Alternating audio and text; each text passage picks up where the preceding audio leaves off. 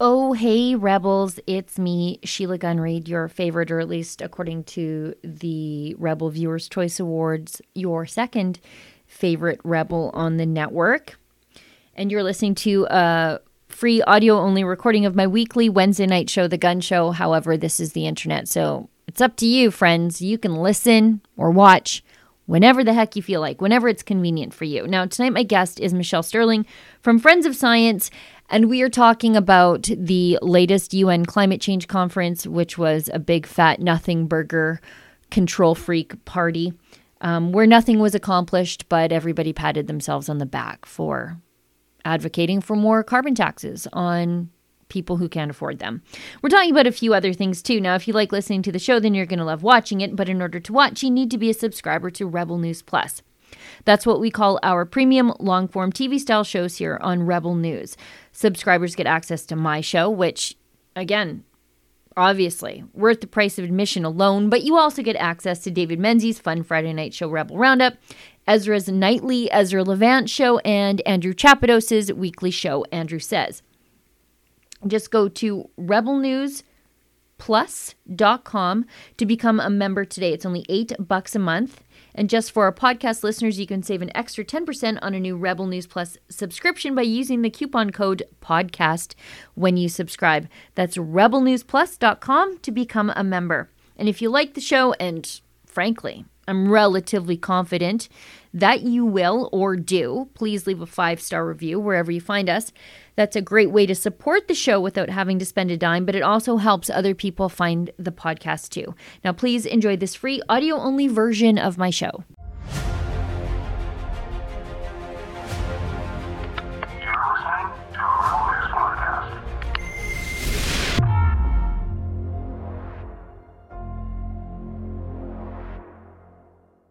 The World Economic Forum wants to ban your Christmas tree unless you use one that they can enrich themselves from. What a neat trick. I'm Sheila Gunn Reid, and you're watching The Gun Show.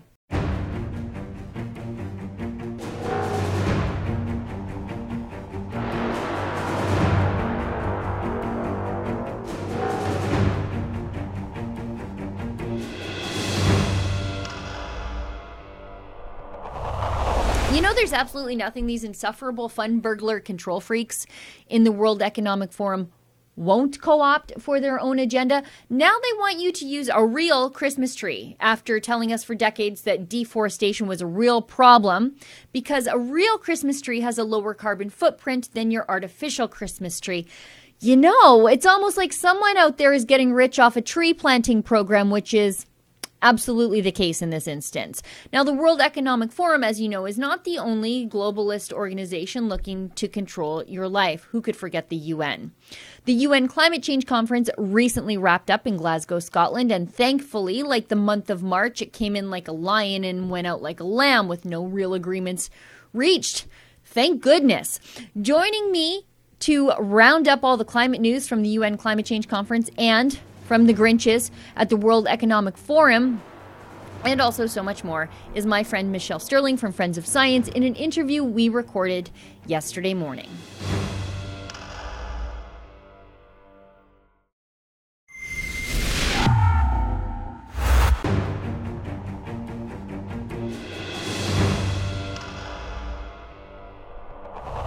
So, joining me now from her climate cabin in the middle of nowhere is my friend Michelle Sterling from Friends of Science. And there's so much to talk about, Michelle. I haven't talked to you since the UN Climate Change Conference wrapped up. And I thought it was kind of funny because you had decided you were going to do, yeah, the dinosaur, exactly. You had decided you were going to do sort of little wrap up videos at the end of every day or every couple of days and then you just decided this is stupid and I'm not going to do it because it really was. One day they're talking about dinosaurs, the next day they're talking about how the steam engine was a bad thing. And I think it was a great thing for the advancement of humanity, but also for making transcontinental travel accessible for normal people through uh, you know boats and trains all of a sudden it wasn't something that the elite could do it was something that other people could save their money to do and yet boris johnson was lamenting that this thing was even ever invented.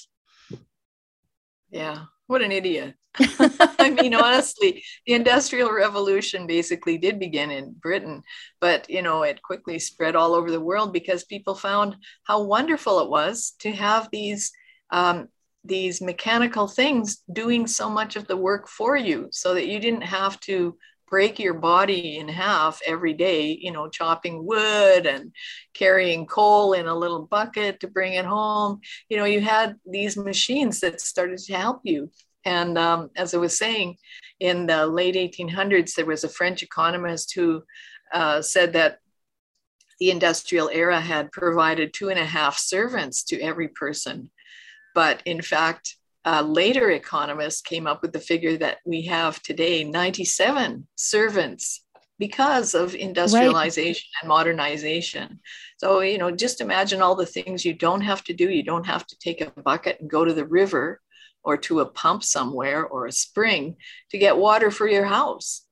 Yeah. You know, when you have a harvest to bring in, you don't have to get a whole threshing crew of, you know, a hundred men or more to go out there and and cut the stooks, cut and make the stooks and put them on the hay bale hauled by horses and someone's got to care for the horses and feed the horses. I mean, all these things are in the past.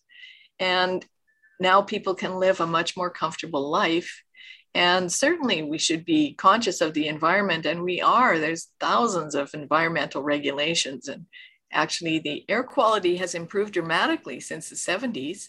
So, um, you know, we should all be happy about this instead of denigrating our ancestors and, and re- recognize that we stand on the shoulders of giants. I mean, all the people who like now, you know, with your your phone or your laptop or whatever, who are making the world happen with their fingertip. Well, that's because all these people for centuries were developing the industrial revolution and making it possible for your little finger to tap and click and make things happen in your world.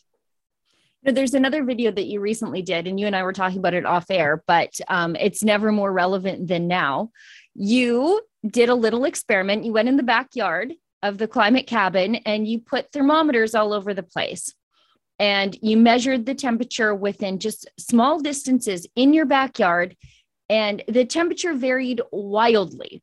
And yes. you said in the video, some people are going to say this is unscientific. And I agree, it is but this is literally how they measure temperature. So if we can't really understand what the temperature measurement is in a backyard within, you know, 20 feet, how are we supposed to understand what the temperature measurement is to stop it from going beyond whatever the climate scientists say it's we're supposed to stop it from going over on any given day and this happens to me every single day it is always 5 degrees colder where i live way out in the middle of nowhere than what it is in town. And and yet when I'm accessing my temperature data, quite often it's Sherwood Park, or Fort Saskatchewan, or Edmonton where I'm getting the temperature data and not out here in the middle of nowhere. And so how do scientists make these judgments about where we need to not be if they can't even tell us where we are right now? That's right. Well, it was a simple experiment, and and really within that very small area, there was a 22 degree difference in temperature range. And then I also looked at the, no, uh, the NASA site, uh, which talks about the elusive surface air temperature, uh, which is what I was trying to measure. And even they say that there's no international agreement on what constitutes surface air temperature. There's no agreement on how it should be gathered. Like, should it be gathered hourly and then averaged, or daily, every six hours, every minute.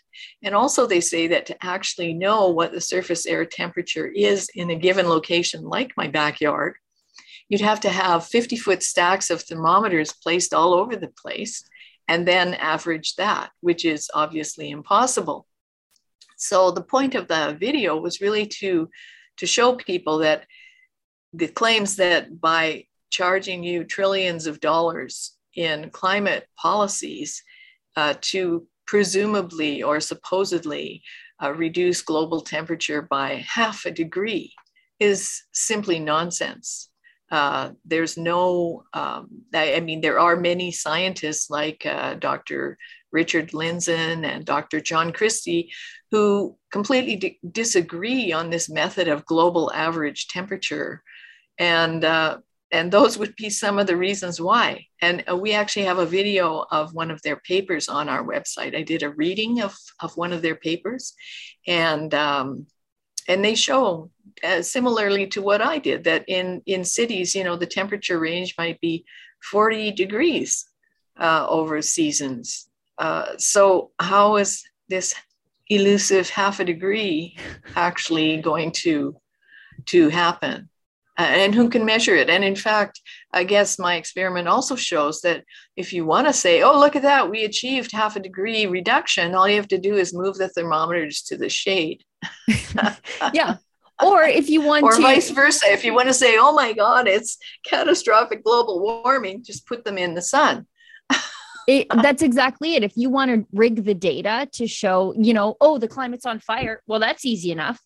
you know just you you just take the high temperature and throw out the other five thermometers or whatever because there's no standard for that any of this yeah and I, I do want to say i mean honestly there are many excellent climate scientists out there working very hard to assess mm-hmm. how humans do impact climate and as you said for instance in the cities cities can be five to 10 degrees warmer than the surrounding area because of the urban heat island where yeah. you know all of our activities tend to get blocked in either under um, uh, influences of the atmosphere or inversions or just the heat retention of buildings and pavement.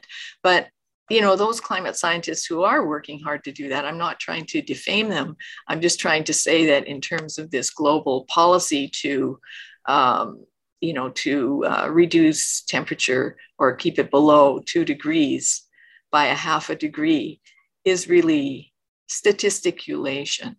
So, you know, that's the political side of it. That's not the yeah. climate scientist side of it. And, and that's really a shame. And, uh, and actually, I think it was Istvan Marko, the late professor Dr. Istvan Marko of uh, Belgium, who first introduced me to the idea that, you know, the World Meteorological Organization in um, was 2016, claimed that 2016 was the hottest year ever, and it was hotter than 2015. Well, you know how much hotter they deemed it to be? By two hundredths of a degree Celsius, which is immeasurable. Like right. any engineer will tell you that you can't accurately measure anything under a tenth of a degree. Um, and yet, these are these esteemed bodies politicizing things and they don't say wow look at that you know 2016 was two hundredths of a degree warmer than 2015 because if they did say that everyone would go well yeah. there's no climate crisis then is there yeah uh, well and I, you use the phrase statisticulation to uh, yeah. sort of describe this manipulation of statistics and often they put them in vague terms like you just said. It's the hottest year on record. So everybody thinks the world is melting down but when you're like no it's like a, a rounding error. Like literally we may have you know somebody walked by the thermometer with a hot coffee and that's what affected it. Um but you know it's it's this vagaries to fearmonger people into overreacting. And i guess we see that all the time with covid Mm-hmm.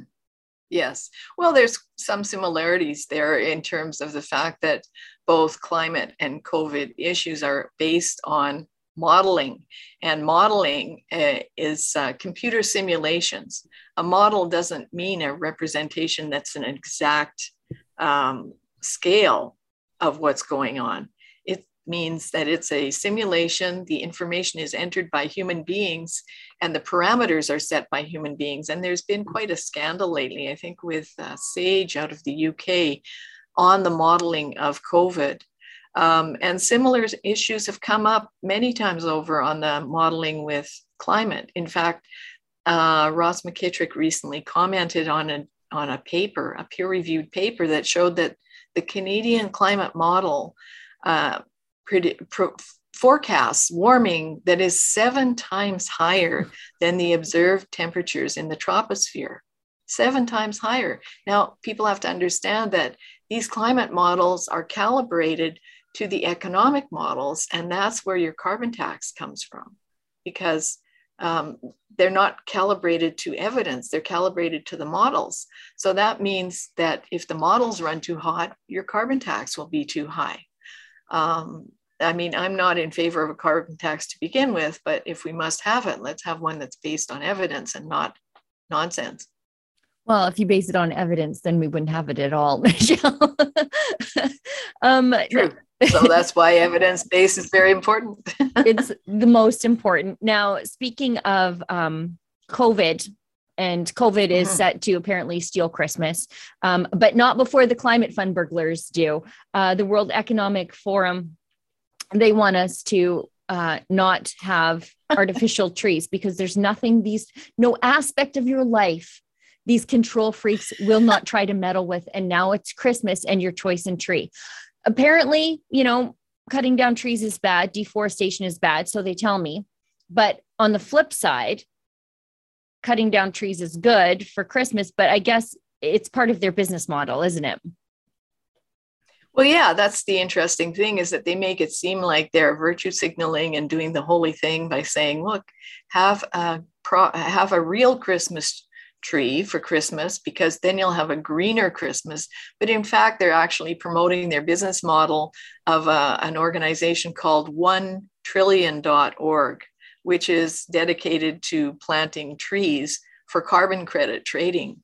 Uh, you know, and I mean, the World Economic Forum in 2006 had noted in their list of global risks the pandemic risk could crater the global economy and also a global oil price shock could crater the global economy. They knew this in 2006. They're supposed to be all the smarty pants of the world, helping us to run the world better.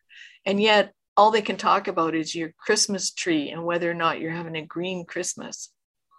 We're now experiencing, of course, a pandemic and a global oil price shock. In fact, an energy crisis around the world and all these guys can talk about is your Christmas tree. I mean, the people who are going to benefit from this oil price shock are the, the people associated and the organizations associated with the WEF. So I think it's really disgusting and patronizing. And ha- have a look at our video and see what you think. Yeah, it's uh these people are a perpetual motion machine. Uh, they just like create policies that enrich themselves and they use that money to create policies to enrich themselves and it just goes around and around and around and all the money that they enrich themselves with comes out of normal people's pockets and the rich get richer That's and right. the poor get poorer. That's right. Yep. Um now I want to talk to you about the climate emergency declaration in the city of Calgary. I don't know about Calgary right now, but Edmonton, it is so cold. It is so cold. I had to do a story outside yesterday for 45 minutes and I almost died. I had the heat in the Jeep cranked up like I could cremate a body in there. It was so cold. Um, and yet, Calgary is calling a climate emergency. We had uh, Adam Soos in Calgary driving around in the no climate emergency billboard truck, um, just talking about how ridiculous this is. Um, but Friends of Science, being early adopters of good ideas, you guys have been telling us there's no climate emergency for, well, I guess two decades now, right? Yeah, pretty much. Yeah.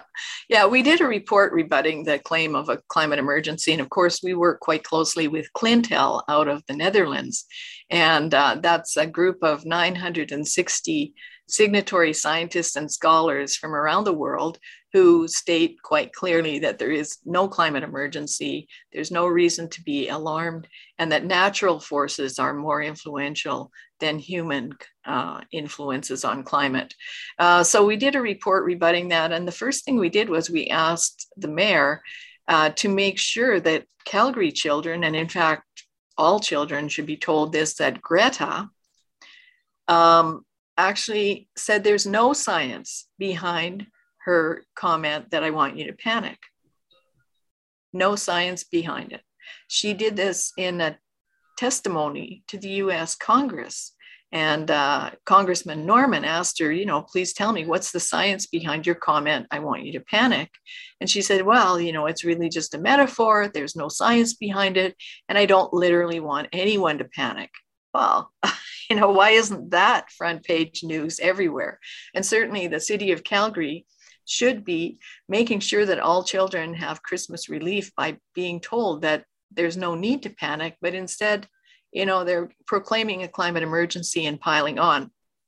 And I want to mention that in a HuffPost article uh, that was listing all the cities that had declared a uh, climate emergency, there was a little note there that uh, to declare this climate emergency, you had to pay $250,000 to some fund which was promoting renewables. They didn't follow up on that, and I've never seen any other report on it, but it'd be interesting to know where cash strapped Calgarians are being squeezed for another quarter of a million dollars for this facetious declaration by Mayor Gondek. You know, that's interesting. I'm going to get my friend Adam to follow up on that because, you know, we say all the time that this is just empty virtue signaling, but it's not all that empty when you're giving a quarter of a million dollars of taxpayer money to an organization for, I guess, the, um, the courtesy of being able to say that it's a climate emergency. I mean, this is just greenwashing of the worst sort. Um, it, it, I had no idea that there was money attached to this. And so if there was, I'm going to find out because this right. is crazy because taxes yeah, are going up. Right, exactly. And I mean, one thing that, uh, you know, as I said, that HuffPost never followed up on it. So I don't know where that little thread leads, but that was alarming to me. And furthermore, it's interesting to note that the McConnell Foundation is one of the uh, tax uh, reduced charitable foundations that's been funding all these environmental groups who are promoting the climate catastrophe narrative. Well, it turns out they also gave $10 million to BlackRock for a renewables investment. Like, what is this? I mean, this is a tax subsidized foundation that funds tax subsidized ENGOs to clamor for a climate catastrophe and a climate emergency and at the same time is giving tax subsidized $10 million to BlackRock, which is one of the world's largest corporate entities and certainly doesn't need $10 million from Canadians. And Michelle, I think this perpetual motion machine of green, I would call it money laundering, but not in the criminal sense, um, it has a real world impact on um, Canada's economy. Um, you have a new report from Robert Lyman that's coming out that said that Canada was sitting on 21 trillion in US dollars, not Canadian pesos, in resource riches. And so many of these green energy conglomerates, they want us to leave $21 trillion US in the ground. That's right. And of course, most of that is uh, in Alberta. Now, that's a gross evaluation. And, uh, you know, if you wouldn't take that to the stock market, you know, uh, some of our people have done evaluations for decades and they would say that, you know, certain kinds of resources would be assessed at a slightly lower scale, but Robert Lyman was just simply looking at current market value because there's huge demand right now worldwide for oil, gas, and coal. It's just skyrocketed, as have the prices. You know, and we're pretending like, oh, uh, we're going to make uh, wind and solar farms from fairy dust, you know, because even to implement any of the proposed net zero policies, you need masses of oil, gas, and coal, because that's how society is built and that's how it runs. I mean, the whole idea that we can electrify the world and replace fossil fuels is ludicrous because electricity is a secondary source of energy. It's made by something else. It's either made by hydro, fossil fuels, nuclear, perhaps a little geothermal, but you know, I think it, fossil fuels provide something like 84% of the world's energy right now. And that's not going to change dramatically in the next 5, 10, or 29 years, especially since everything is made from oil, gas, and coal. So, yeah, I think people have to realize that this uh, incredible resource riches that reside in Canada, most of it actually in Alberta, perhaps that will wake people up to the fact that the tar sands campaign was really a green trade war to keep our product off the market, to shut down our resources, to create a sell-off situation where uh, you know wealthy hedge funds could pick up shares in Canadian and especially Albertan oil, gas, and oil sands company and coal companies for peanuts, you know, and then probably somewhere down the road go, oh, by the way, we need this resource. Well, by that time, it's already captive in the hands of somebody else where it will be less beneficial to us economically. You know, my father and I were talking, uh, father-in-law and I were talking about that this morning. That you know the the green true believers, the environmentalists, they're the useful idiots in all of this because the people who are orchestrating this green trade war, they love oil and gas. they don't think there's anything wrong with it. That it's yeah. just a demarketing campaign against Alberta oil and gas. And, you know, you'll have celebrities from California. And, you know, I don't know how they avoid tripping over Bakersfield to, to, to bash Alberta oil and gas, but somehow they do because they're true believers. Um, and they have tunnel vision, but that tunnel vision is perfect for the people who are manipulating them because they're all just part of a marketing campaign.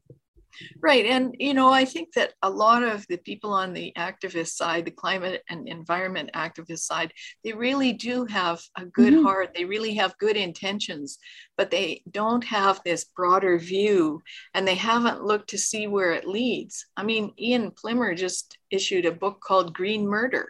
And that's exactly where these net, pol- net zero policies are leading. People will die because of them. We see it in the UK and in, in Germany, where in Germany, hundreds of thousands of people have been cut off from their electricity because they can't pay the bill.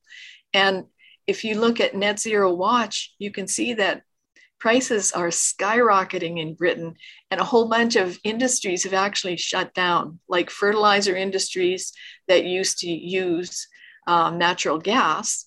Uh, it's too expensive now, so they've shut down. And a byproduct of their processing used to be uh, carbon dioxide, ironically, which was used for food processing. And so a lot of different kinds of foods cannot be processed without that carbon dioxide byproduct.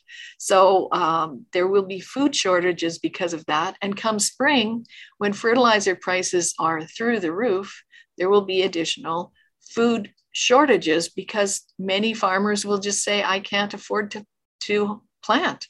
I just don't have the money for that kind of fertilizer. I'll just let my my crop go fallow for a year or two and see what happens down the road. Now, you know, if you, as you know, if you're a farmer, you're probably going to be okay because you probably have maybe a few chickens, a couple of cows or something. You know, you can plant your own garden, but what's that going to do to people in the cities? So people in, in the UK are facing extraordinary heat or heat poverty now. And it's all because of these green net zero policies. And that's going to happen to us in Canada. It's already happening right now you know, we're just fortunate that we're in Alberta where we have these fantastic resources and we already have the existing infrastructure to deliver uh, gas and power to people's homes. But, uh, you know, it's, it's literally uh, a killing field when you apply net zero policies. Now, speaking of putting people's lives at risk because of green energy policies, you contributed an article to the Western Standard, which I think is great. But your article asks Is being green more important than patient outcomes in healthcare? And I thought this was a, a fantastic article because single use plastic really has been one of the big saviors during the pandemic through eh, hospital implications, but also through real world implications where you know, restaurants have pivoted to single use plastic because they can't have dine in. So they had to have takeout. And so, you know, plastic saves the day there.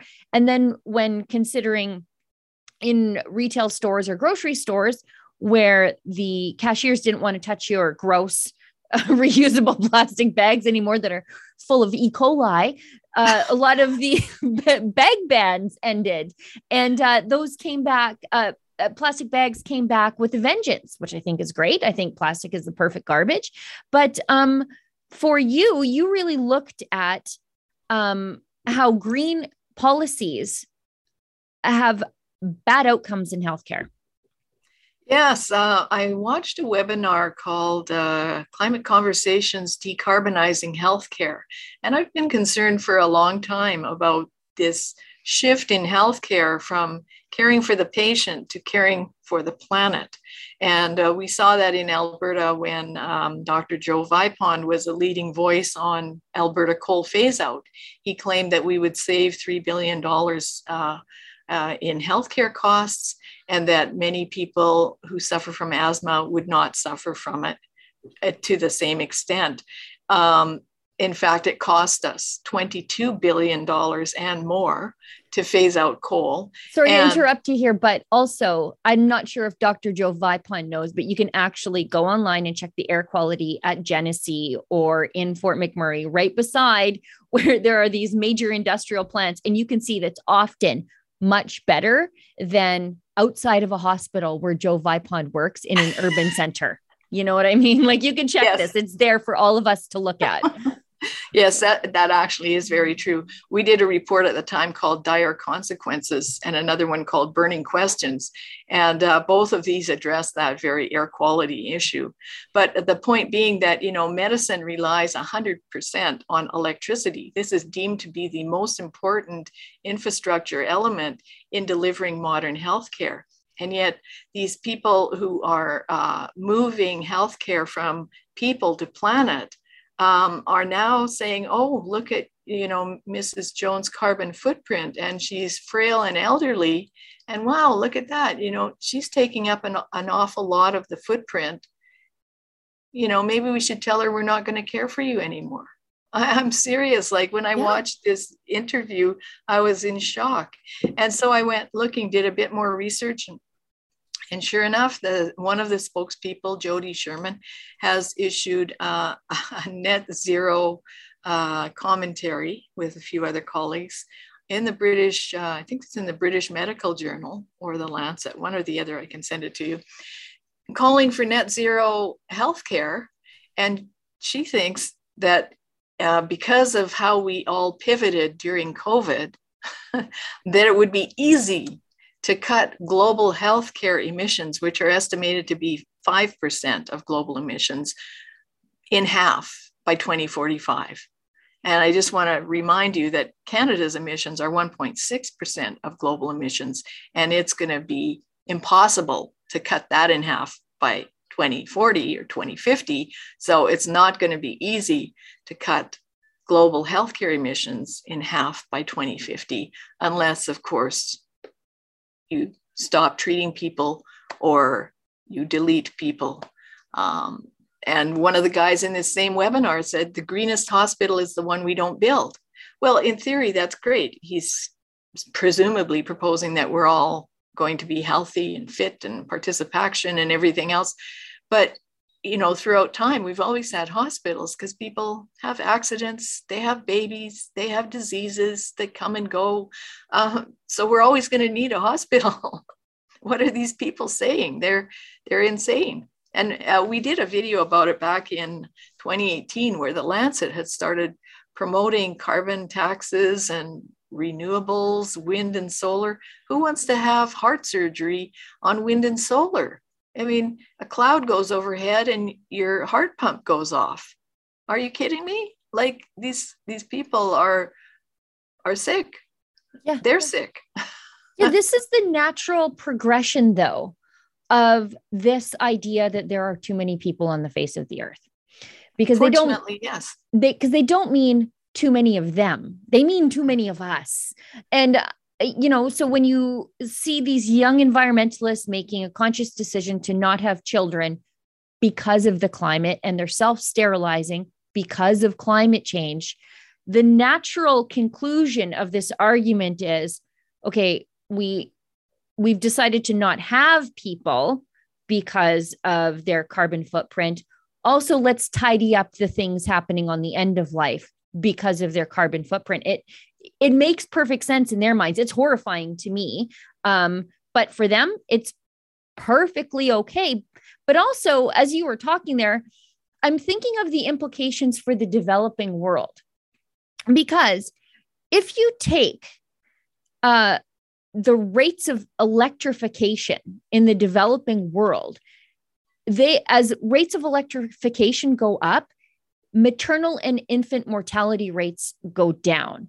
And mm-hmm. so when they say, you know, we need net zero healthcare, what that means in the developing world is no health care and it means women and babies die. That's all it simply means. It's a it's a short miserable life if you're ever born at all. But i guess when you think there are too many people on the face of the earth that's probably the ideal outcome.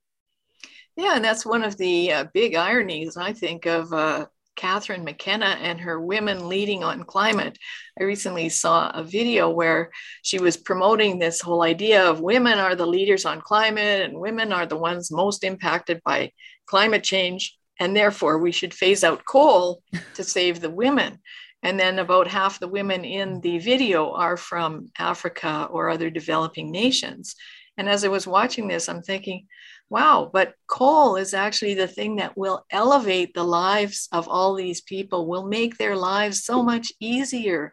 You know, will give health to their children, will provide sanitation, pumped water, electricity so that you can do your schoolwork after dark.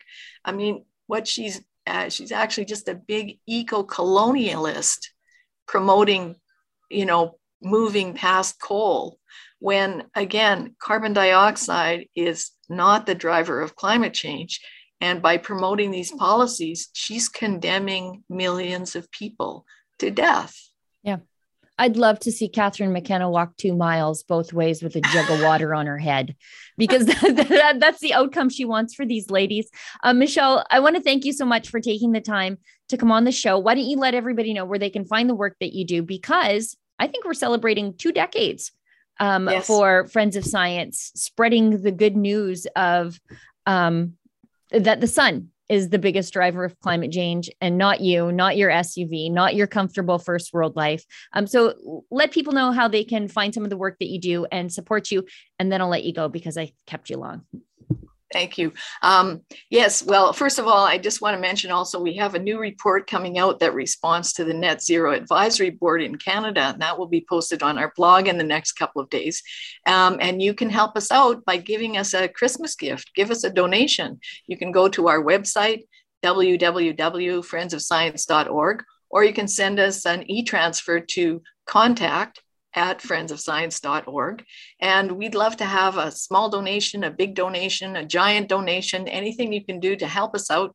If you're broke right now, don't worry about it. Just share our material. And as Katharine Hayhoe likes to say, climate, let's talk about it. So start talking about it, even with people who disagree with you. And let's open up this debate. Let's have open civil debate because if that had happened, say in the UK and Germany and Europe, if they had had open civil debate and full cost benefit analysis of those climate policies, they wouldn't be facing the horrible tragedy of the energy crisis that they're facing now. And that's why we have to make sure that we have open civil debate and full cost benefit on climate and energy policies for everyone. So Thanks very much for having me on the show. Merry Christmas to everyone and Happy New Year. I hope we can find our way out of this mess in 2022. And thank you, Sheila, for supporting us and always giving us a bit of airtime. Uh, you've got it. Um, you know, Michelle, you work hard all year long to make sure that everybody isn't in this heightened state of anxiety regarding climate change. And I appreciate the fact that you take extra care in talking about the little people who are so often inundated in school with climate hysteria and then in the social media that they consume and even on the kids shows on Netflix and CBC they're constantly being scared. They're constantly being told to feel bad about their life feel bad about the jobs that their parents do and you take extra care in making sure that the little ones have all the facts that they need. So thank you so much for that. And here's some more of that in 2022 Thank you. And just one uh, one closing note then, we did send an open letter to uh, Minister LaGrange and to Jason Schilling, uh, asking them to give Christmas climate relief to kids and tell them what I told you at the beginning of the show that Greta said there's no science behind her claim of, uh, I want you to panic. It's actually just a metaphor. She doesn't want you to literally panic. Thank and you, Sheila. Then why did she say it? and why did the World Economic Forum give her a global platform? Yeah, exactly. Michelle, thanks so much. Uh, here's to more good work in 2022. Thank you, Sheila. All the best.